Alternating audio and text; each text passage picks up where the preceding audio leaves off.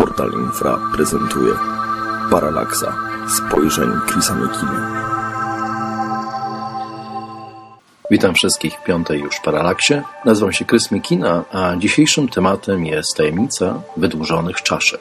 Czy pamięta ktoś jeszcze film pod tytułem Stożkogłowi? Dan Aykroyd grał w nim główną rolę, a film opowiadał o przybyszach z innej planety o głowach w kształcie stożków.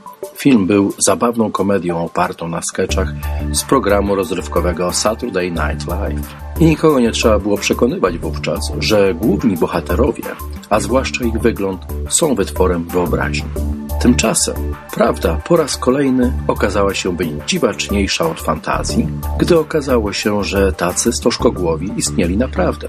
Czaszki o charakterystycznym stożkowatym wyglądzie znajdowane są w wielu miejscach świata, Najwięcej jest ich w Peru, ale także spotyka się je w Meksyku, w basenie północnego Pacyfiku, w Egipcie, w Chinach, a także w innych miejscach. Stożkowate czaszki można od czasu do czasu zobaczyć w muzeach, zwykle tych w Ameryce Południowej.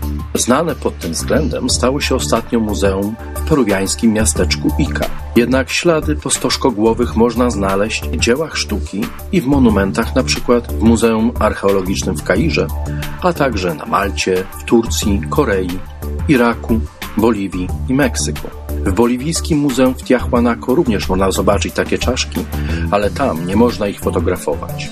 Stożkowate czaszki mają rozmaite kształty i wielkości. Niektóre z nich są zakończone spiczastym konusem, inne z kolei są płaskie.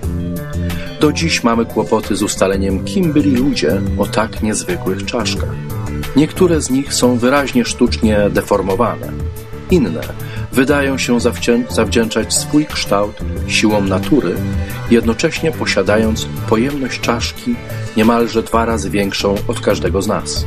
Generalnie mamy do czynienia z dwoma typami takich czaszek. Jedna grupa to czaszki wydłużone, zwane dolichocefaloidami, a druga to spłaszczone, zwane brachycefaloidami. Istnieje szereg rozmaitych teorii próbujących wyjaśnić, w jaki sposób powstały. Powszechnie uważa się, że stworzono je sztucznie, deformując czaszkę noworodka. Jednak w wielu przypadkach nie ma wątpliwości, że mamy do czynienia z tworem naturalnym. Jedna z teorii na ten temat mówi, że w przypadku wydłużonych czaszek mamy do czynienia z ludźmi, którzy przetrwali zagładę Atlantydy. Atlanci mieli mieć swoje czaszki deformowane od dzieciństwa po to, aby zwiększyć wielkość swojego mózgu. Potęga i wyrafinowana kultura Atlantów sprawiła, że wszyscy jej sąsiedzi zaczęli ją naśladować, także poprzez deformację czaszek. Atlanci mieli założyć wiele baz na całym świecie i po upadku mitycznej wyspy w tych bazach przetrwały resztki ich populacji. Podobna legenda o stożkogłowych opowiadana jest w Ameryce Południowej odnośnie tajemniczej cywilizacji Mu, która podobnie jak Atlantyda uległa zniszczeniu. Inna teoria uważa, że stożkogłowi to mityczni strażnicy z księgi Henocha. Nazywano ich tam Nephilims. Andrew Collins uważa, że przybyli oni z Kurdystanu w północnym Iraku, ale mieszkali także na terenie dzisiejszego Libanu. Ludzie ci, a raczej nadludzie, mieli posiadać ogromną wiedzę i potrafili budować nawet powietrzne statki, którymi oblatywali kulę ziemską. W kulturze hinduskiej takimi powietrznymi statkami były na przykład wimany. Te powietrzne podróże wyjaśniałyby, dlaczego wydłużone czaszki można spotkać w różnych, często nie mających ze sobą nic wspólnego miejscach na świecie. Cywilizacje te łączyło ze sobą także morze, które powinno być raczej traktowane jako gigantyczna autostrada, a nie jak chcą współcześni historycy mur izolujący od siebie rozmaite kultury. Inna teoria mówi, że za cywilizacją konusów stoją istoty z innej planety. Mieli oni przybyć na Ziemię, aby nam pomóc. Mieli wydłużone głowy i lekko skośne oczy w kształcie ziarenek kawy. Ich stożkowate czaszki powstawały w sposób naturalny, ale przy tym byli oni także bardzo wysocy i często wzrostem przekraczali 3 metry. Wiele figurek przedstawiających takie postaci znaleziono podczas wykopalisk w Iraku. Niektóre z nich sprawiają reptyliańskie wrażenie i nawet archeolodzy nazywają je jaszczurami czy kapłanami węża. Pytanie jednak brzmi, czy przedstawiają one ludzi, czy może istoty pozaziemskie. Popularna teoria na temat ET mówi, że gdy kosmici przybyli na Ziemię, stali się praktycznie rzecz biorąc bogami prymitywnych ludzi, którzy oddawali im cześć. Kiedy kosmici odlecieli, pozostawieni samym sobie ludzie starali się upodobnić do swoich panów, między innymi przez deformację czaszek.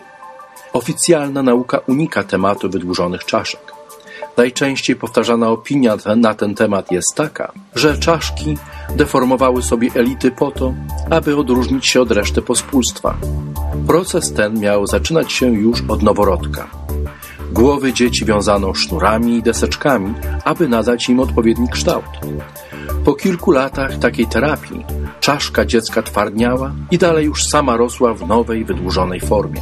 Oprócz zadziwiającego stożkowatego kształtu, inną, niezwykle interesującą cechą wielu takich czaszek są przeprowadzane na nich zabiegi trepanacji. Trepanacji dokonywano nie tylko na wydłużonych czaszkach, ale także na tych normalnych. Operacji takich dokonywano przez wiercenie w czaszce lub wycinanie w niej za pomocą piły kwadratowego otworu. Co jest zaskakujące, taka operacja na otwartym mózgu zazwyczaj kończyła się dla pacjenta szczęśliwie. Zazwyczaj także po takiej operacji otwór w czaszce przykrywano złotą płytką.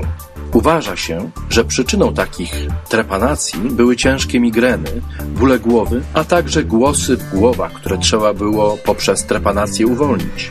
Panuje opinia, że w starożytności ludzie mieli wiele problemów psychicznych, dlatego uciekano się do tak radykalnych zabiegów.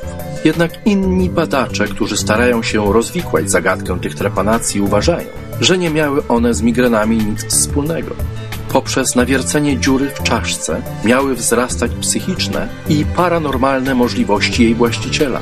Jego intuicja i podświadomość znacznie wzrastała, gdy możliwości mózgu nie ograniczała izolująca go czaszka. Tak więc być może zabieg taki miał na celu otwarcie tak zwanego trzeciego oka. W 1984 roku brytyjski autor John Mitchell napisał książkę Eccentric Lives and Peculiar Notions. Można to przetłumaczyć jako ekscentryczne byty i osobliwe pojęcia. W książce tej znajduje się rozdział pod tytułem Ludzie z dziurami w głowach.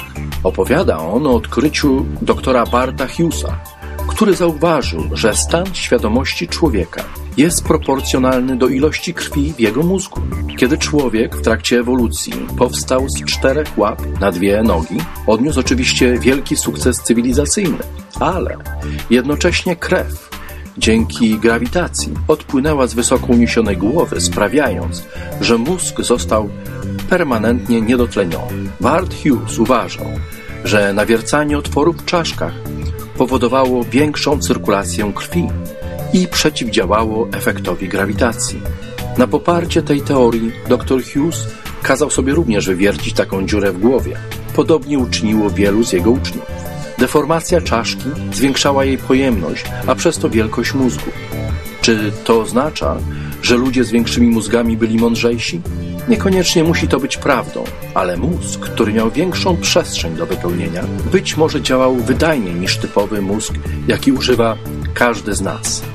Często mówi się o tym, że mózg ludzki wykorzystuje tylko niewielką część własnych możliwości. Być może mózg w wydłużonych czaszkach był bardziej wydajny, jednak dopóki nie przeprowadzi się na ten temat szczegółowych badań, dopóty będzie to tajemnicą i przedmiotem spekulacji. To, co dziś wiemy na pewno, to, że w wielu kulturach ludzie chcieli mieć wydłużone czaszki, by w ten sposób odróżnić się od reszty ludzi. Chcieli mieć większy mózg i co za tym idzie, większe psychiczne i paranormalne możliwości. Rzeczywiście chcieli stworzyć elitę stawiającą ich wyżej od ciemnej masy. Na ile im się to jednak udało, tego wciąż nie wiemy, a tajemnica cywilizacji konusów nadal czeka na swojego odkrywcę. Na dziś to wszystko w Paralaksie. Wydłużone czaszki można zobaczyć na mojej stronie nowaatlantyda.com. Mówił Chris McKinnon. Do następnego razu. Produkcja i realizacja Portal Infra www.infra.org.pl